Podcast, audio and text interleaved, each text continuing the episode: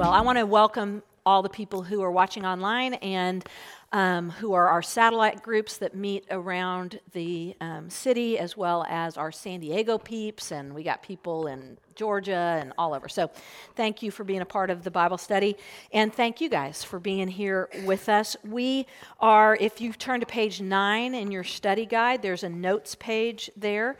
Um, and we are in Romans 12, 1 and 2. If you were on retreat with us, you know that we spoke about Romans 12, 1 and 2. That was kind of the foundation of that weekend. If you weren't on retreat, we will have the audio of those talks hopefully up soon.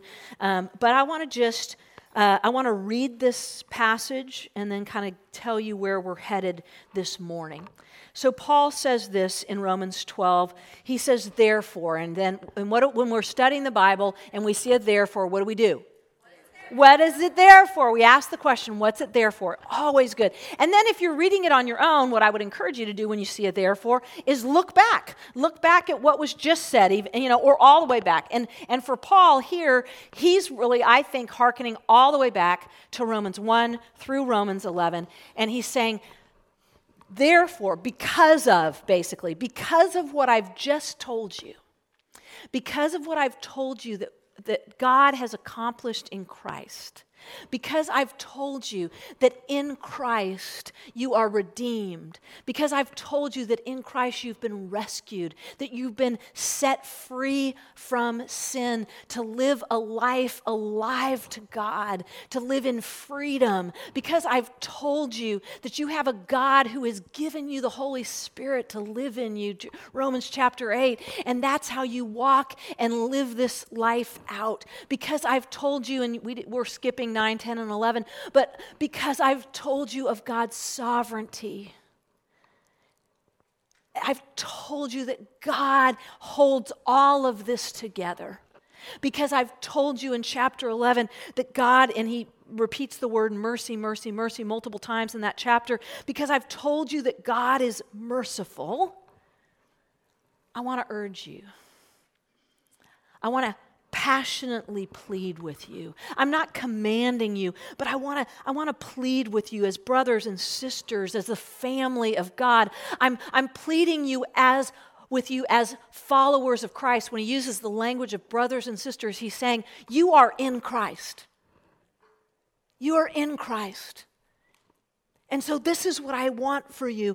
I want you in view of God's mercy, again, in view of everything I've just told you of who God is and what God has done. I want you to offer your bodies or your whole self as a living sacrifice. Holy, pleasing to God. This is your true and proper worship. Do you want to know what worship is? It's not just singing. It is singing, but it's not just singing, it's offering all of yourself. So, verse 2 don't conform to the pattern of this world, but be transformed by the renewing of your mind. And then you will be able to test and approve what God's will is, his good, pleasing, and perfect will. And I love this because I think oftentimes I, I, I reverse the order, and that's why I get stuck. So I, I look at it and I say, if I could know God's will, then I will I will not conform to the way of the world. I will conform to his will when I know it, when it's fully clear, when it's been written on my wall. And then I will offer myself. And I love that what Paul's saying here is hey, because of what God has done, go ahead and offer yourself a living sacrifice. You are safe in him. You know what he's done for you. You know his character, his sovereignty, his providence, his care for you. Go ahead and offer yourself a living sacrifice. Go ahead and commit yourself to not conforming to the world, but transforming your mind. And then you're going to know his will. His will is going to show up as you move, as you take action. And so, what I want to do this morning is I want to, we kind of on retreat, we focused on verse 1 and the offering of our bodies and in having a view of God and His mercy. So we're going to focus on verse 2 and we're going to look at, kind of break it down into three things. We're going to look at first the do not conform to the pattern of the world. Then we're going to talk about being transformed. And then we're going to talk about renewing of the mind. So the first thing is do not conform to the pattern of this world. And, and I found that as I was studying this, really what was helpful for me was to look at other translations because the language there is is is it's clear. I mean it's straight up right? But there's some other translations that kind of put it help me apply it in a way. And so uh, you've got those here but i love the way the jerusalem bible says it this way do not model yourselves on the behavior of the world around you. And that's subtle, isn't it? It's hard not to do that. Right? The Living Bible. Don't copy the behavior and customs of this world. Because the, the word world there really is better translated age. So don't, don't don't copy the behavior and customs of your culture of this particular age. Everyone lives in a particular culture with a particular season of the world, this age, this time. Don't, don't copy that behavior, right? And my favorite is J.B. Phillips, which I was introduced to when I was a very uh, new Christian in 1980. Um, says this Don't let the world around you squeeze you into its mold. Don't let the world around you put a vice on you and squeeze you in to the expectation of the world. And certainly, let me say this um, the invitation of Scripture is not to just completely pull away from the world and go live in isolation but how do we live in the world, but not of the world, if you will? How do I live in this world and take the good? There's so much good. There's, you know, imitate laughter. That's a good thing to imitate. Imitate joy. Imitate gratitude, right? But what, what, what Paul's saying is don't, don't let the, the world around you, the, the values of the world that are contradictory to the grace and the truth of God don't let those things be the thing that squeezes you in. And I love what um, how Eugene Peterson paraphrases this in the message. He says it so beautifully. Don't become so well adjusted to your culture that you fit into it without even thinking. And y'all, that's my story, right? It's not like you woke up today and you said, I'm going to let the world squeeze me in. You know, I'm going to just conform to everybody I work with. I'm going to just be just like my neighbors. No. We're not even thinking, but that's what I did last night before I went to bed, right? Don't look at your phone before bed, Cheryl. That's like, oh, yeah social media, emails, YouTube, your binge watch, right? My binge watch. All those things. And again, and I love, I love art. I love movies. I love independent films. I would love, I watch things you guys would be like, a pastor should not watch that. Okay. But, but the, the, the challenge is the invitation because I do, personally, I do believe that fiction, I believe that story grows empathy in us. Um, speaks things into us, and, and, we can be captivated and caught up in the beauty of God and good uh, fiction, good story. But if it's starting to creep into my world view in the sense of that I'm now drifting from biblical truth and Jesus, then I probably need to stop the binge watch on that one, right? There have been things that I really truly have just said, I can't watch that. It, for my soul, for the ways that I'm tempted, I can't watch that. Now, I, I, there's other things, again, that I, I can. I feel comfortable and I feel like I can, you know, process it and watch it and those kind of things. And so, um, don't become so well adjusted to your culture that you fit into it without even thinking. Be a thinker. And I think that's sometimes what the church has done when we've said we just have to isolate from the world because we still don't want to think. Be a thinker. Process. Don't just agree with everything you see or hear or whatever, whether it's from the world or from the church, right? Because ultimately, what we want is to hear the voice of God. We're going to talk more about that. Instead, fix your attention on God. You'll be changed from the inside out. That's where lasting change comes, right? Readily recognize that God what God wants from you and quickly respond to it.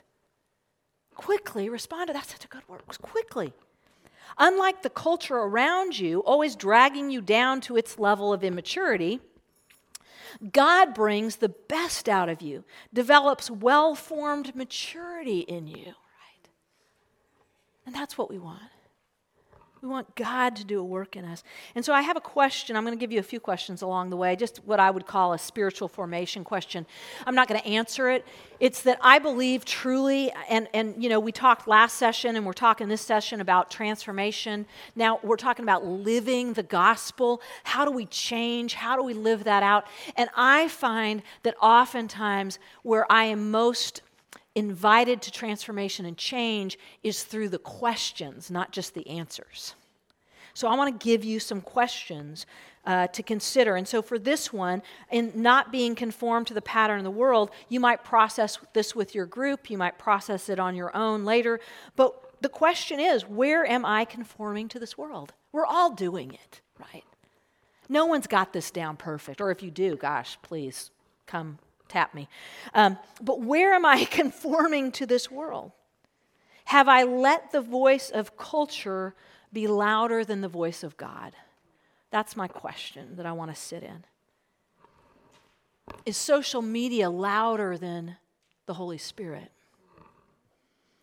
Am I even, because I think we can even have the culture of the church that can set us up. Am I abusing grace, the doctrine of grace, and putting it over truth? Or am I abusing the doctrine of truth and putting it over grace? Or am I moving into a place where I'm living in the stream just like Jesus, who came in grace and truth? And I'm walking that out and I'm moving more to a, to a, a movement of I, I've I see God's grace in His truth, and I see His truth in His grace. So that's your question for that one. Uh, the second uh, thing is be transformed. He says, be transformed, right, by the renewing of your mind. But I want to camp on be transformed for a second because here's the thing. I, I, think I read this. I don't know. I don't think I came up with it on my own. I think I read this someplace. But um, conformity happens outwardly. And it corrodes us inwardly right? Conformity is it's rooted in performance. It's re- it's rooted in seeking to blend in. It's rooted in in a in a broken sense of need for belong. We all need to belong, but it's this broken sense that I've got to I've got to conform because I I'm I'm created for community. I'm created to blend in. I'm create I mean to belong, and so then I want to blend in. I want to perform to do that. So conformity happens outwardly. It's an outward thing that we put on, but it's corroding us inwardly. Transformation begins inwardly and reveals our outward true pur- our, our true purpose outwardly. It's transformation begins inwardly. Here's the problem with transformation. And i love that that god and his divine sovereignty chose to put these words in paul's mind of that what we're growing in is the fruit of the spirit. And if you have a fruit tree I was talking to a guy actually at CA this past weekend who has an orchard up in the Central Valley. And, and I was, he's starting to do avocados. And he said that, um, he said that, I said uh, something about, I don't know, I was asking him about it, irrigation things. My family had orange groves when I was growing up, so we were chatting about this. And, uh, and he said, oh, he hasn't really seen any fruit because it's avocados, it's going to take a number of years. And I thought, oh, that's me with gentleness. I'm an avocado but it's in there. It's growing, right? But that's, that's where I think we're tempted to conformity because we want it quick. We want to look different quickly. And true transformation begins inwardly and then it starts to show up outwardly and it starts to show up in the believer. It starts to show up looking like Jesus, right? On the retreat, we talked about this word of transformation, that it's the same root word that was used uh, for the transfiguration when Jesus was transfigured. It's also the word that we get the word metamorphosis from. It's, it's not just, I think, I feel like that gives us some sense of it's not just. Um, change transformation, it's transfiguration transformation, which is more like um, a caterpillar to a butterfly. It's the same being, and yet it looks totally different. But it takes time, right? 2 Corinthians 3:18 actually captures this best uses that same word, says, We all who with unveiled faces contemplate the Lord's glory. We all with a view of God and a view of his glory. We all who, like Moses, who came with an unveiled face to meet with God face to face as as if like a friend, the scripture says. We now, because of Jesus, have been getting access into the throne room of God, and we, we get to sit with him. There's no veil anymore. We don't have to veil anymore. We, God actually wants us to show it. You know, uh, Moses had to kind of put a veil on because people were like, I can't handle the glory. And, and God saying, No, they can handle the glory. Take it into your community, take it into your culture. But he says, anyway, we all who with unveiled faces contemplate the Lord's glory we're being transformed or transfigured or metamorphosized or whatever that word is. We are being transformed into His image, right? With ever increasing glory. Because we share the glory of God. We've talked about that. Which comes from the Lord, who is the Spirit. It is the work of the Spirit to transform us. It's an internal work, it's an inside out work. But here's the invitation, and Paul is clear with this. He's giving a command in a sense. He's, he's not just saying, hey, there's this internal work and ho- hope that it happens. He's saying, no, no, no, cooperate with the Spirit. And how we cooperate with the Spirit, I think, begins with that offering of ourselves, that surrendering of ourselves. But then I think right here he's super clear and he says that cooperation with the work of the Spirit is a renewing of our mind. Renew your mind, right? We're going to talk about that. But again, one little question before we do. And this will be the question that we will look at throughout this study is where do you want to invite God? Where do you want to invite God, the Holy Spirit, to transform you over these next seven and eight weeks? Where are you saying, God, change me? Because our leaning in, our transformation, it requires an intent. And we've said this before. I think Mark Pickerel said it, and probably someone else said it before him. We can't change what we won't name. And so we have to name it. Where do I want to grow? What do I want to lean into, right? And then what does this renewing of the mind look like? That's the third thing. I believe it is how we cooperate with the Holy Spirit. It must be intentional. It must be named. It won't just happen. You see, we have too many things bombarding us, too many images bombarding us. And so we, we so desperately need to be intentional to transform our mind and how we think. If you want to change your life, you have to change your mind. If you want to change your life, you have to change your mind. I know that to be true. And isn't it hilarious? Last night I taught on this and I went home and a stupid me looked at email and my mind went crazy. And I barely slept last night. And I was just like, Lord, this, and I'm literally, I'm laying in my bed going out loud, Lord, this is hilarious. I'm teaching on renewing the mind. And I am not renewing my mind right now. I am spinning my mind right now. So I, you know, pulled out the, like, let's read some scripture, let's read some utmost for his highest. I'm just like, Lord, put something in me, you know, it's truth, because my brain is just, my word. If you want to change your life, you got to change your mind. And we got to do that through some practices. So I'm just going to suggest um, three practices that have been helpful to me. There's others. Even last night, as my mind was spinning, I was thinking, oh, I should have said this, and I should have said this, and I should. Stop it, Cheryl. But the first work that we have to do, and it really is, I'm going to call it a work, not even a practice, because it's a work, but it's so necessary if I want to transform my mind, if I want to change my mind, I have to do the work of self awareness. I have to know, last night as I was laying there, I have to know what triggers me. I know, have to know what gets me spinning. I have to know the lies that I tend to believe. I have to understand my wrong thinking. Calvin, John Calvin, the great reformer, said, There is no deep knowing of God without a deep knowing of self. And there is no deep knowing of self without a deep knowing of God.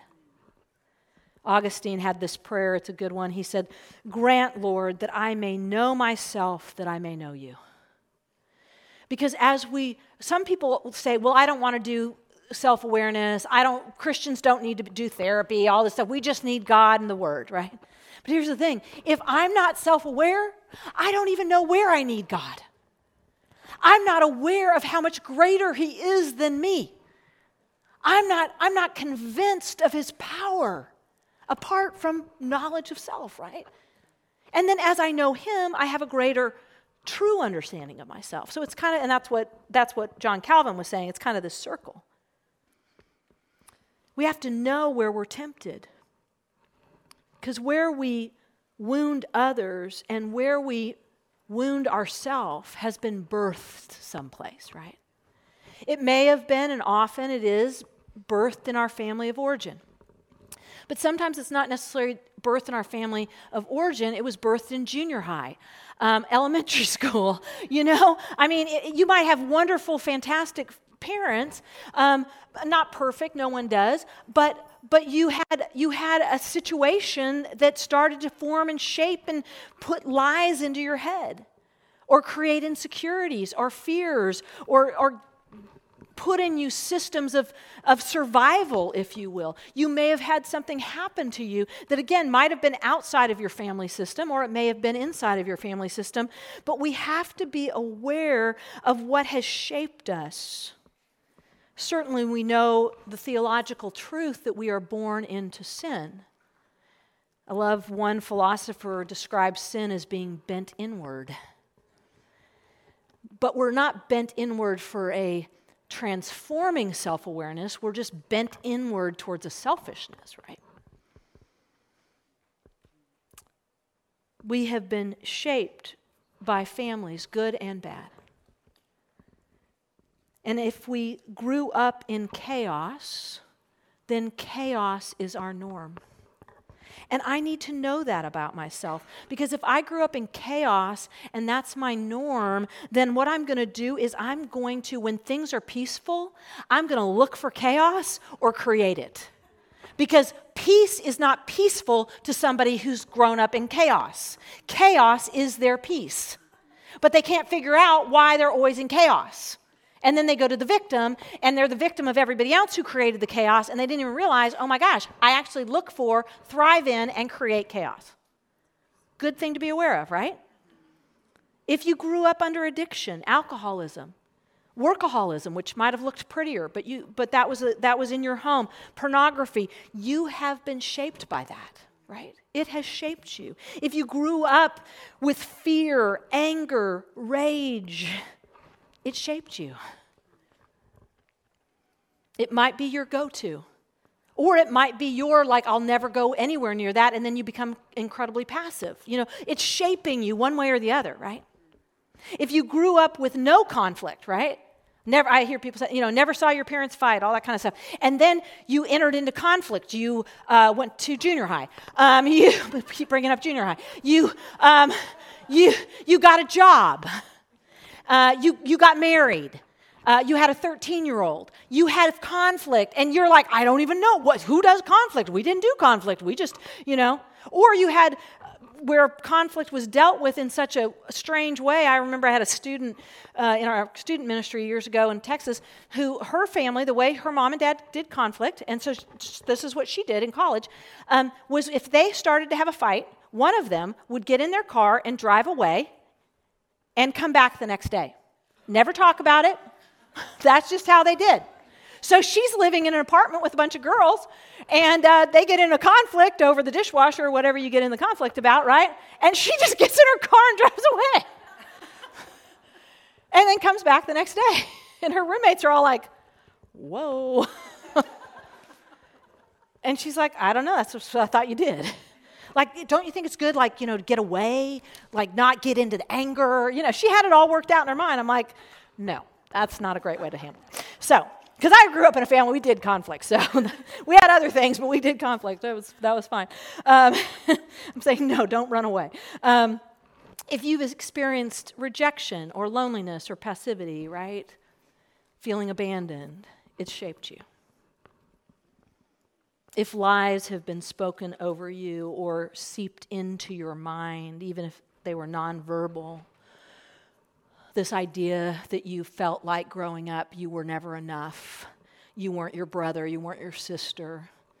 Um, you got into uh, you know a stage where you weren't the pretty girl you felt like you were the ugly girl or you, you were the girl who no one you know never got invited to anything or didn't get invited to the dances or whatever and you went through the stage and you just began to believe this is what's true of you you're unwanted you're not enough you're not pretty enough you're not smart enough you're not whatever enough and it shaped you on the other end, maybe you were the pretty girl and the smart girl, and, and that's, all you, that's, that's all you think you are. I'm just the pretty girl. And then you turn 40, and it's like, how do I keep that up? You know, things are going down, baby. Things are going down.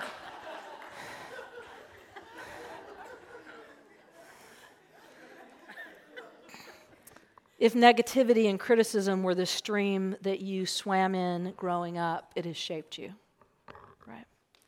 So, self awareness, and this is what I want to suggest as we do self awareness, we desperately need community. We desperately need community. No one, I don't become self aware in isolation. Where, where have I become most self aware? Um, I've been single all of my life. I've had about 192 roommates. They have helped me be self aware right? I live by myself now, so I feel like I'm awesome. But but having people speak things into your life, right? Having family speak things into your life. Having coworkers speak things into your life. It can be painful, but it is the place of growth and transformation and we have to be aware. I, I, was thinking about this even. I've done therapy, I love therapy, but I was realizing even in, even in therapy, here's the, the only problem with therapy is that the only version your therapist has of you is your version. That's where community, that's where family, that's where people can help you because I go to a therapist, I tell her my version of me. I tell her my version of the people that I have conflict with. I tell her all my version. I need community, right? And I got to be aware of how I talk and how I define myself as well. Words, I think Tom Hughes said this, probably again, somebody else said it too, but words make worlds. And this is something that I've been also becoming aware of. Um, I want to be self aware because we need to be. We need to say, you know what, this triggers me. You know, I tend to be like this. But we also don't want to be stuck. And so if I just am living with, well, that's just the way I am, I'm, um, I'm critical. Oh, you know, this is the way I am. You know, I tend to. Um, I tend to be angry. You know, I'm just, I power up. You know, I know I'm kind of intimidating. I want to change the language of that. You know, I'm a child of God. You know, I'm growing in patience. I'm seeking to become more gentle. I'm seeking to be more joyful. So be careful because if you're always defining yourself, and we live in a world that loves to define ourselves, you know, all the time, well, I'm this, I'm this, I'm this, you might need to shift it if you want to grow. Because if you're always saying, I'm, I, well, I'm just that, what you're saying is, I'm just that, don't expect anything more from me. So, be careful of that. And all of self awareness, again, it is a deep work. I think it is a work and it has to stand upon. If I'm going to do the work of self awareness, I have to stand on God's love for me. I have to know that the one who matters most to me is crazy about me, loves me, adores me, is so for me, is holding me. And so if I know that, I can say, I'm sorry. I can move towards change. I can own my stuff, right? But if I don't know that He loves me, if I'm not convinced, and if it doesn't matter to me, then I can't say I'm sorry. I can't own my stuff. I have to be a victim to everything around me. So we have to stand on the love of God. And so the, the second thing, and, and this is, I kind of alluded to it, of community, is discipleship. We need people in our life we need others who walk along and do the journey with us. We don't just follow Jesus by reading books, we do it together. That's what discipleship is.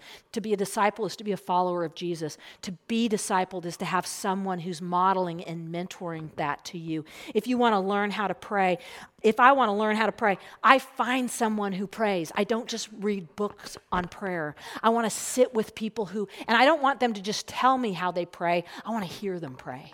I want to have it modeled for me. If you want to be kind to your spouse, you need to find couples who are kind to each other. I hear people say that all the time. They're like, My husband and I went to dinner with so and so, and oh my gosh, they're so nice to each other. And as we were driving home, we were like, We should be nice to each other, right? Because here you had two people who maybe grew up in family systems, had never seen this. And they didn't know that you could be married to someone and be nice to them. It was like, and, and, and so, you know, what I found is people will say that to me and they'll say, like, we're just trying to, we're trying to get as much time with those, those people as we can because we want to be like that. But we got to see it. We can't just read a book on marriage. We, I mean, that's good too, but we got to see it. How are people kind to one another? How are people encouraging? How does a spouse affirm their spouse publicly? I need to see it, right? You need to see it. If you want to discipline your children with wisdom, with compassion, with courage, find a parent who does it. You know, you're at the playground, you see a mom doing it so well, you're just like, hey, I'm just going to stalk you for a little bit. I just want to see how. No. I mean, maybe it's better if you know the person, but, but find them find them and say i need to i need to i need to see how you do that how you discipline without rage how you discipline um, with strongly yet compassionately you know all those things. That's that's that's all hard stuff right? So we need models. Um, if you want to grow in your job find somebody who does it better. We, we need to not just read about it we need to see it. And then the last thing real quickly is we do need holy habits if we want to change our thinking, we have to lean in. Paul says in 1 Corinthians that we have the mind of Christ.